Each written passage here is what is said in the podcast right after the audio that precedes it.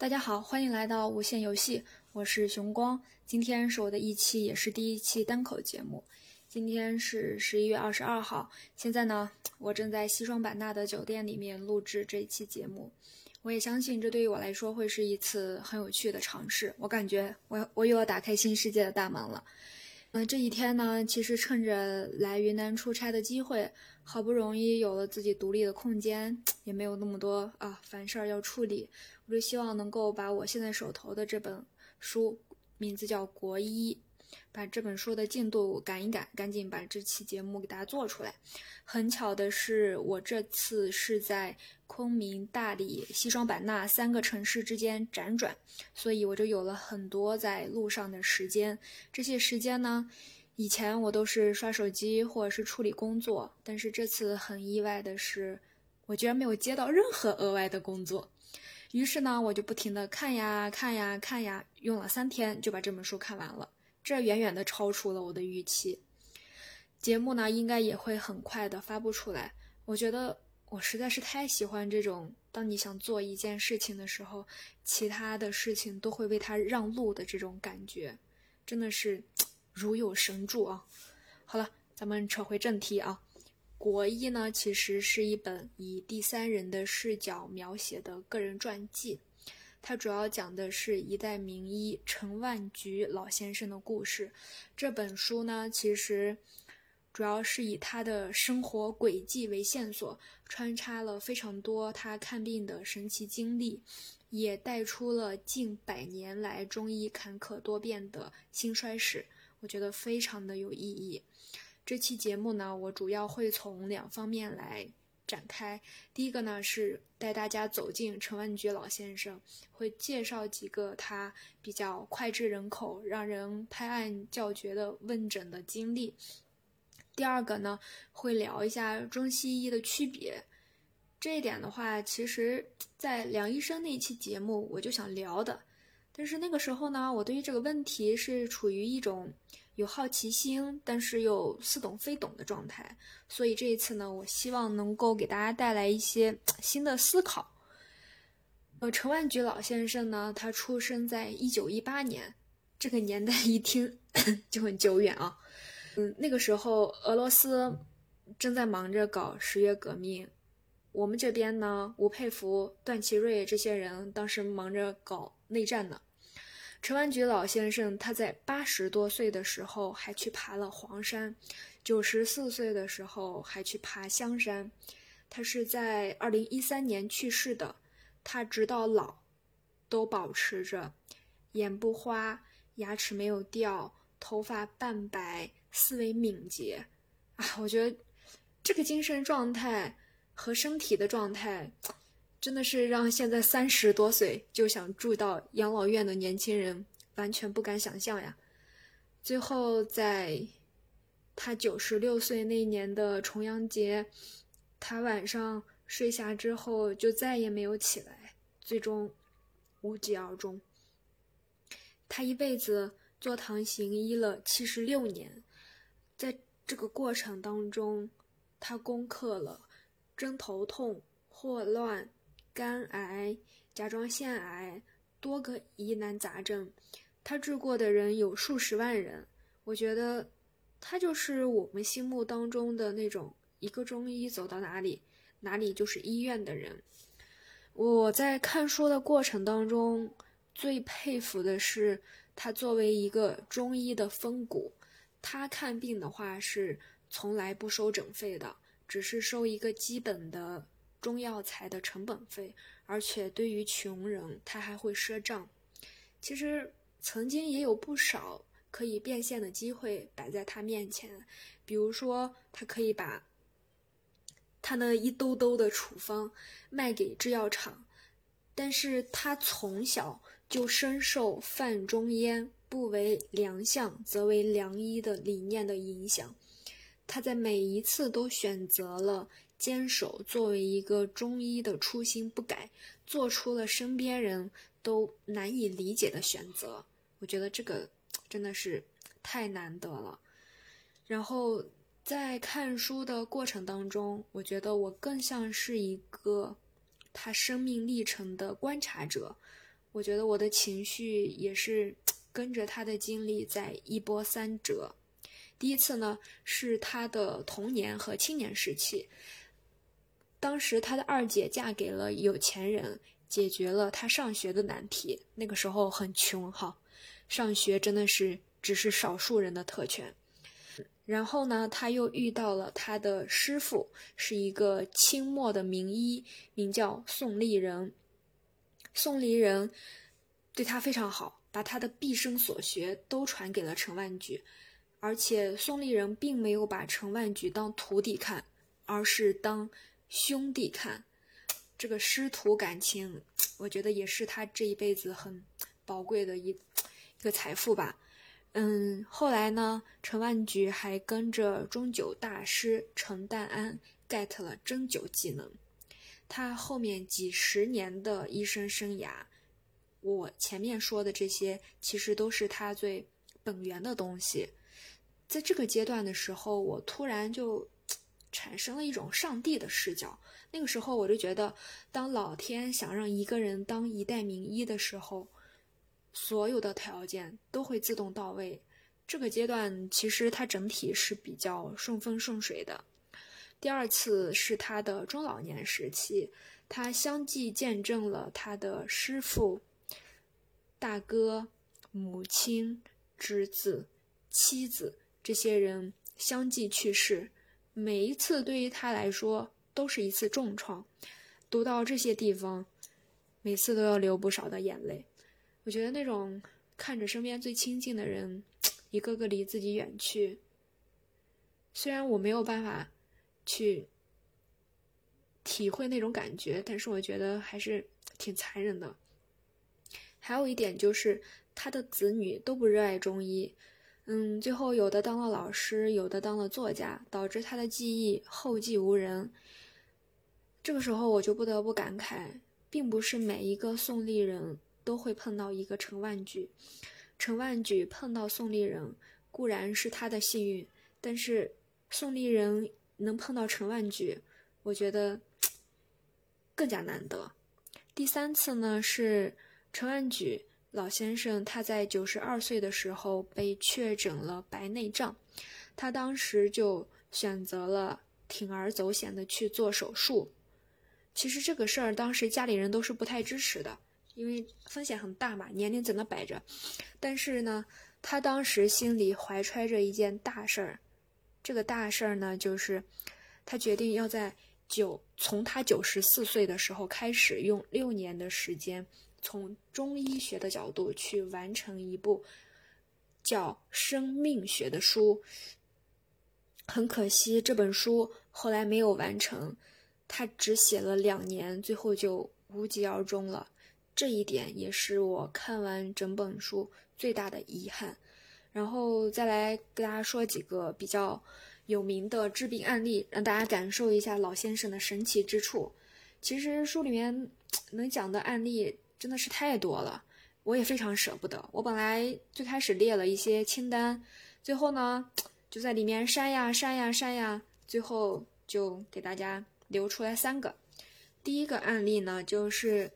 陈万举帮自己的女儿陈桂荣看好了甲状腺癌，这个在这一部分的案例书里面并没有写具体的年份，但当时这一段的小标题叫“多彩的黄昏”，所以我们可以大概来推断是在他七八十岁的时候。这个事情的起源呢是陈万举的女婿郭德启，他得了鼻咽癌。然后呢，就在医院按照手术、放射治疗、化疗的整个流程来进行治疗，结果呢，一顿操作下来，病人头发一根不剩，胃口也没了，没有办法好好吃饭，钱也没少花，最后呢，人也没了。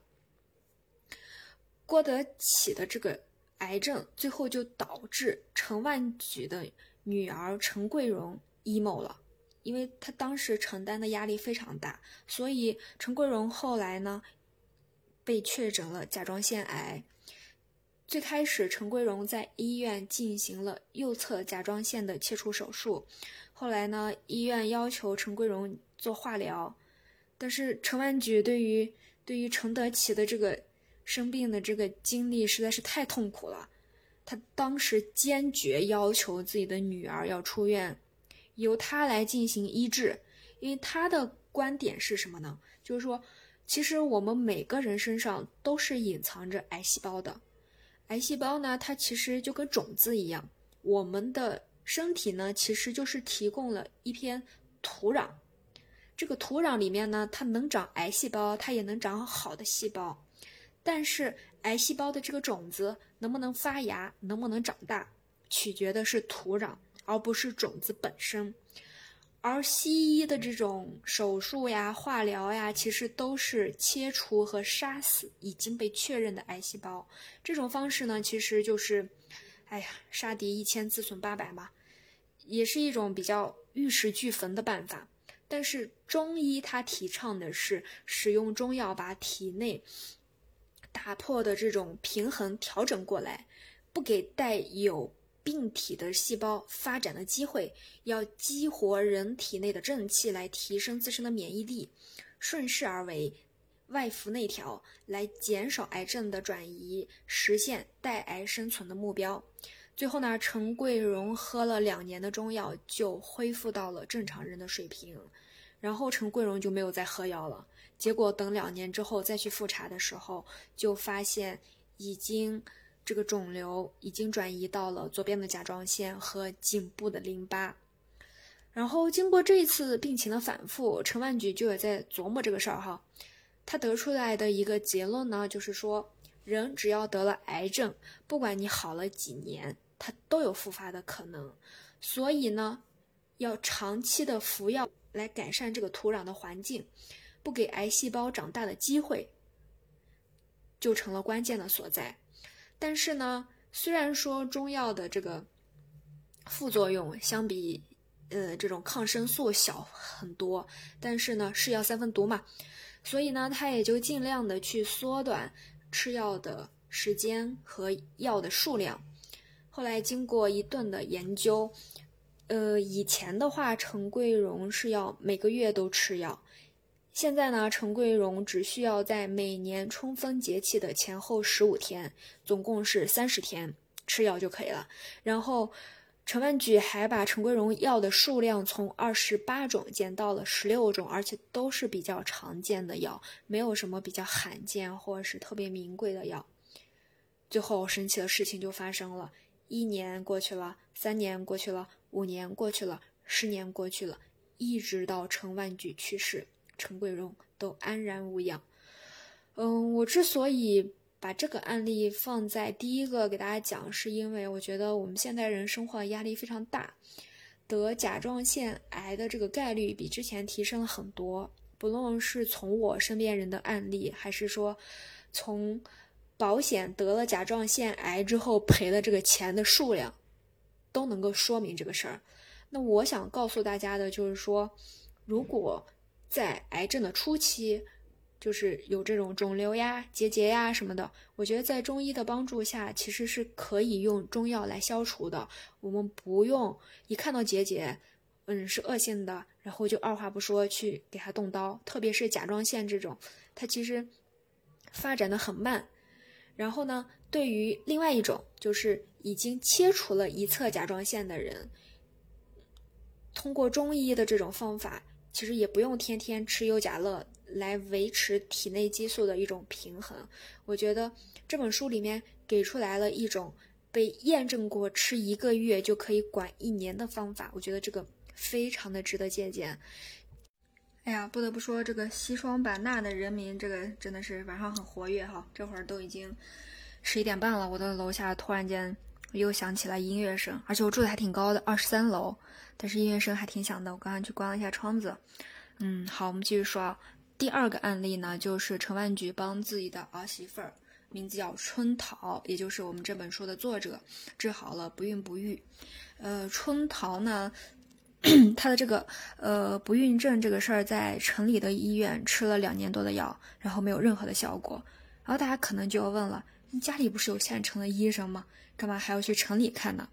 其实呢，春桃呢也只是知道自己的公公是一个中医，但她觉得嘛。哎呀，你就只是在小地方出名而已，大地方都看不好的病，你能有啥办法呢？对吧？所以他也就一直没有太放在心上。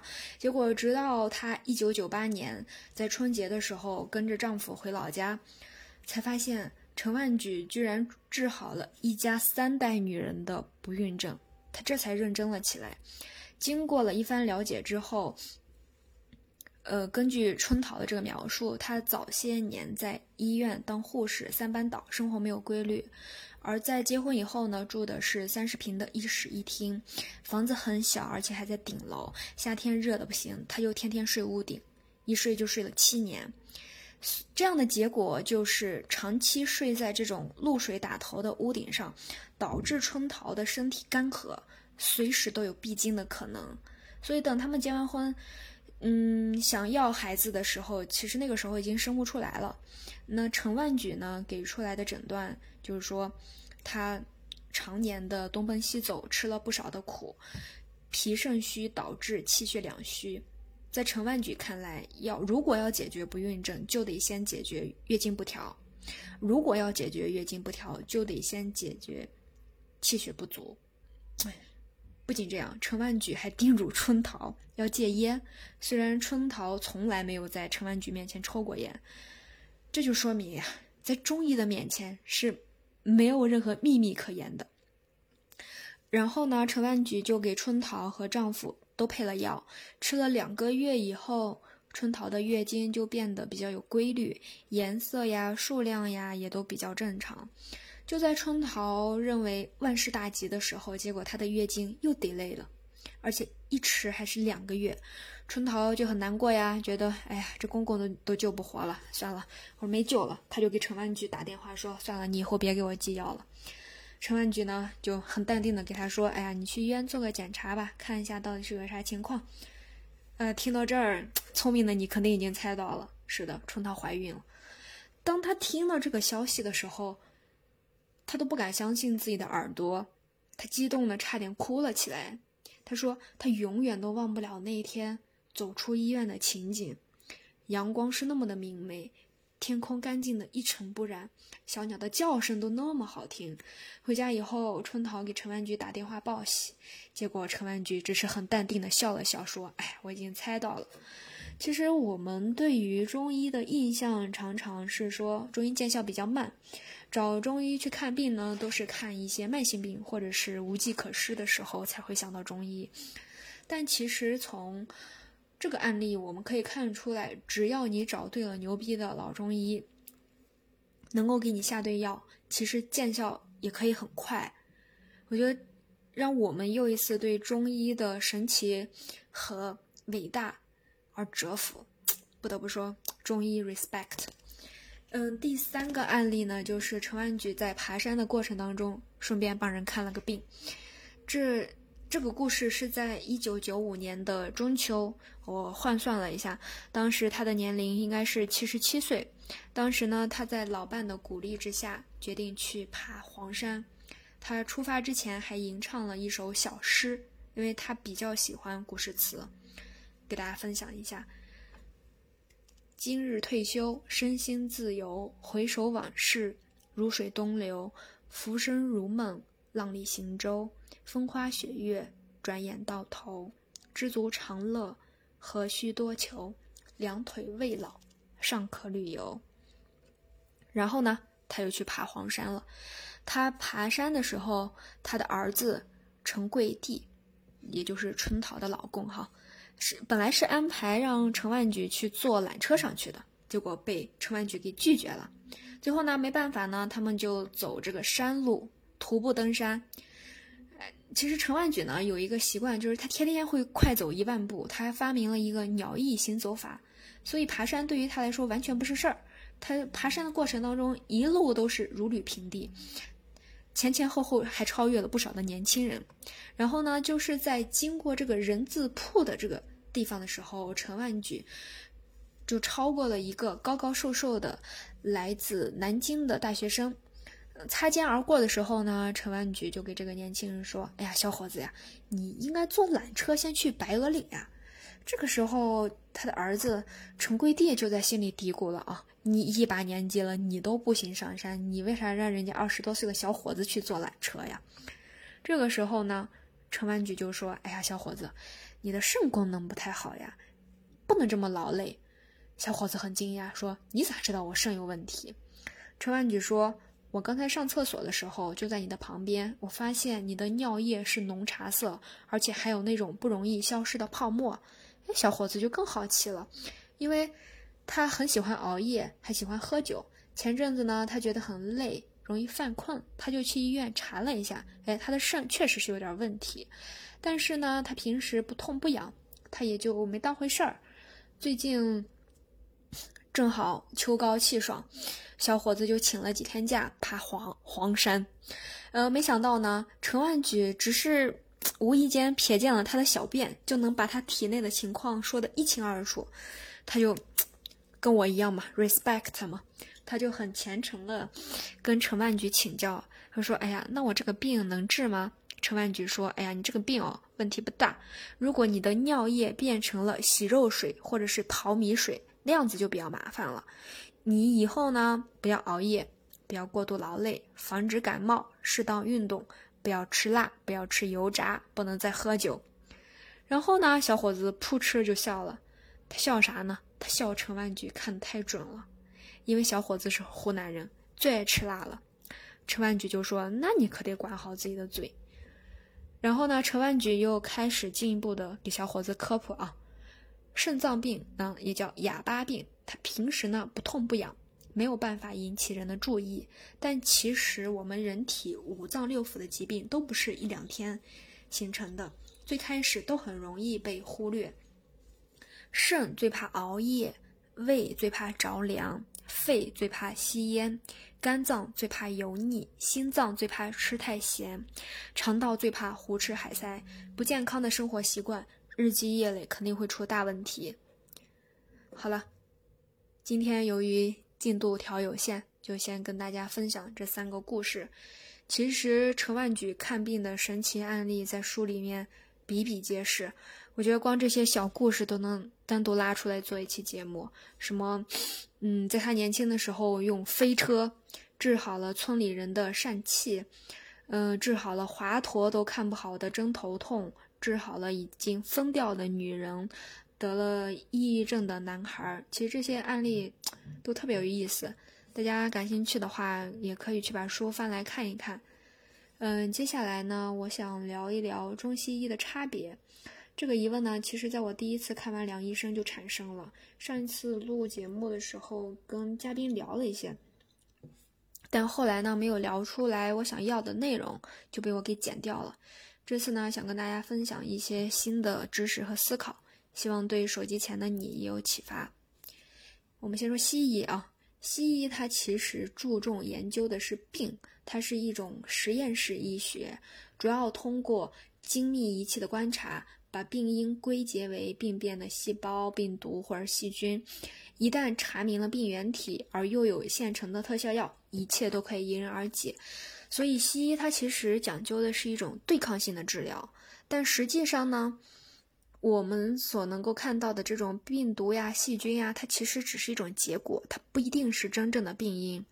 西医其实是把我们人体看作一个四分五裂的器官，一个个的器官，而且比较迷信数据和指标。那这个呢，就造成了分科过细、各管一项的现象。比如说，当发现病人的肝脏指标不正常，那你就去吃保肝药。然后保肝药如果伤了肾，你就去吃保肾药。哎，保肾药呢伤了胃就去吃脾胃药。这样一圈吃下来，正常人都能吃出来问题，更不要说病人了。这样肯定会问题越来越多嘛。所以呢，我们可以这样说：西医诊断手段的进步，更多的是一种光、机、电技术设备上的进步，而并不是医学上的进步。但是呢，中医呢，它研究的是人，它更关注的是这些精密的仪器所观察不到的东西，比如说人和自然的关系、整体和局部的关系。在中医看来，是要去改变人的体质，增强人的抵抗力和免疫力才是关键之所在。但是中医是怎么来给人看病的呢？它的这个原理是啥？这个我相信大家 也跟曾经的我一样，是一个好奇宝宝啊。给大家举个例子啊，就是一个非常具有中国特色的例子，就是我们中国人买西瓜的时候，不用把西瓜破开。为什么就能够知道这个瓜熟不熟、甜不甜、瓤红不红？这判断依据是什么呢？其实就是一看、二拍、三听，就这六个字。那其实呢，这个和中医看病的道理非常的相似。这一点其实在《黄帝内经》里面已经说过了。《黄帝内经》里面说：“故远者思外揣内，近者思内揣外。”它的意思呢，就是说，通过事物的外部表征看透事物的内在本质，这就是中医的最高追求。医圣张仲景，他甚至可以神奇的从人的眉毛的细微变化，预知这个人二十年以后的疾病。啊，这个就确实比较玄乎哈。嗯，一般来说呢，高明的中医也能够从人的脉象、舌苔、眉毛。头发、皮肤呀、手掌的纹路这些来看出来人体内的情况，这个还比较好理解哈。中医呢，它其实讲究的是望闻问切，但其实这些东西并不是教科书上有，你一看立马就能学会的。比如说把脉这件事儿，脉的大小、强弱、长短这些东西都是只可意会可言传。你只能通过不不断的去经历看诊把脉，你自己才能掌握到那个力道。就跟我们平时做饭和和外国人做饭一样，他们的这种汉堡呀什么的都是可以批量生产的嘛，就非常的精准。但是像我们像我们平时做饭，盐适量，就说这个适量这个词真的是很考验人的水平哈。所以我觉得中医跟做饭这一点也比较像。然后我觉得中医还有很伟大的一点，就是我们中医使用的药全部都是来自于大自然很多的这种植物啊、动物、矿物，比如说橘子皮、天花粉，甚至一些比较，嗯，听着比较重口味的，比如说蜈蚣、毒蛇这些东西，在中医的手里，只要配置的得当，把握好剂量，都能够成为救命的药。嗯，大家知道，就是我们常说的这个陈皮嘛，其实就是橘子皮嘛。这个能治病，能治咳嗽，这个大家还能理解是吧？但是呢，有一个中药叫竹茹，这个东西，这个东西怎么来的呢？它就是把竹子最外面一层的绿皮给刮掉，然后呢，把里面青色的部分一条一条的削出来，把它晾干，然后呢，就用来治小儿伤寒、孕妇的胎动。哎，就显得很神奇了啊！就可见我们的这个祖先，这个想象力非常的惊人，而且这个探索和实践的精神非常的宝贵。我觉得这种精神其实离不开我们的祖先过去几千年都没有吃饱饭，吃不饱，所以就要不停的去尝试嘛，尝嘛。可见这些智慧呢，都是在苦难中产生的，非常的不容易啊。然后呢，陈万举呢，他还按照望闻问切把中医分成了四个等级。一等的是神医，他只需要望一眼就能够知道病人得的是什么病。二等呢是圣医，除了望还要加上闻，也就是闻气味、听病人的描述。三等的是公医，这类医生呢，他需要把病情的前后因果问得清清楚楚，才能够搞明白。剩下的就是巧医，巧医呢，不要看他把脉的时间很长，看起来很认真，其实呢，他压根心里就没有底。除了上述的部分呢，其实书里面陈万举呢，在跟几个老 baby 聊天的时候，还说的几个中西医对比的点，我觉得比较有意思啊。第一个是说，西医呢，它其实体现的是一种身体观，而中医呢，体现的是一种生命观。所谓的身体观呢，指的是西医把人看作静态的、可分的物质实体，生命观呢是把人看作动态的、不可分割的一个整体。西医它用的是一种静态的、数字化的、可分化的办法，而中医呢采用的是动态的、玄学的、正在运行中、不可分化的一种方法。生命是以整体结构的存在而存在，以整体功能的密切配合而存在。第二个观点呢，就是说，西医是一门技术，它可以标准化的生产人才，然后药品和人才都可以批量生产。但是中医呢，它更多的是一门艺术，嗯，它需要你的灵感、悟性，它不仅涉及医学，你还要学会哲学、社会学、心理学，非常庞杂的知识体系。中医它不是停留在医学和器物的层面，而是全面吸收了东方文化的精髓，而形成了一种医道。第三个呢，就是第三个观点就是西医治疗疾病呢，主要是靠药物来把细菌和病毒杀死。那用陈万举的话来说，就是关门打狗。这种情况呢，狗不会等死。啊，弄不好还会把家里的很多东西都打得一塌糊涂。而中医呢，它依靠的是增强病人自身的这种正气。在中医看来呢，正气亏欠，外邪才会趁虚而入。如果人本身的正气很充沛，那么邪就没有办法压正。所以呢，中医它采取的是开门赶狗，用药物把狗。驱逐出去的一种办法，我不知道听到这里的你有没有对中医的理解深一点，有没有对中医的误解浅一点？其实书里面还写到了多次中医的没落，比如说甲午海战以后，那我们败给了小日本，而且小小日本还打败了当时的什么，嗯，苏联，嗯，所以呢。而且他们自己的明治维新也非常成功，所以那个时候呢，我们就比较迷信西方那一套。而且当时很多的留学生也都是留日的，接受的都是西方的体系。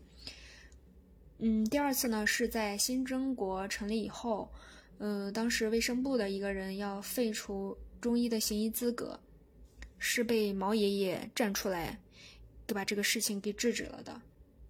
还有在零三年非典的时候，中医其实是被排除在治疗体系之外的。当时钟南山院士站出来力排众议，把这个事情给提起来的。还有书里面呢提到了洛克菲勒集团要消灭中医的一个阴谋。所以说呢，中医的没落呢，有一部分是因为它这个东西不好去规模化。还有一部分呢，是因为，嗯，里面出现过骗子，然后让大家对这个东西就不信任了。还有很大的一部分，我觉得是这种西方势力这种恶意的入侵所导致的。这些部分大家都可以回头去在书里面翻一翻，挺有意思的。嗯，除了这期节目提到的书呢，我前段时间还在 B 站上看了一个中医的纪录片。非常不错，它的名字叫《中医故事》，它其实是一个呃动画片，里面是那种水墨画的风格，一共有三十集，每一集呢大概是在二十，每一集呢大概是在十二分钟左右，我觉得很适合我这种不喜欢吃饭的时候追剧和追综艺的人，所以说这个纪录片就是我那一段时间的一个下饭神器。这个纪录片里面讲了不少中医的故事。比如说华佗、张仲景，比如说华佗、张仲景、李时珍这些人都有提到。然后呢，还提到了不少中草药的民间故事，比如说我们所常知的百合、紫苏、百头温这些。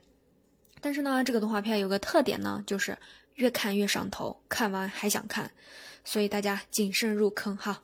好了。今天的节目就到这里，我们下次再见。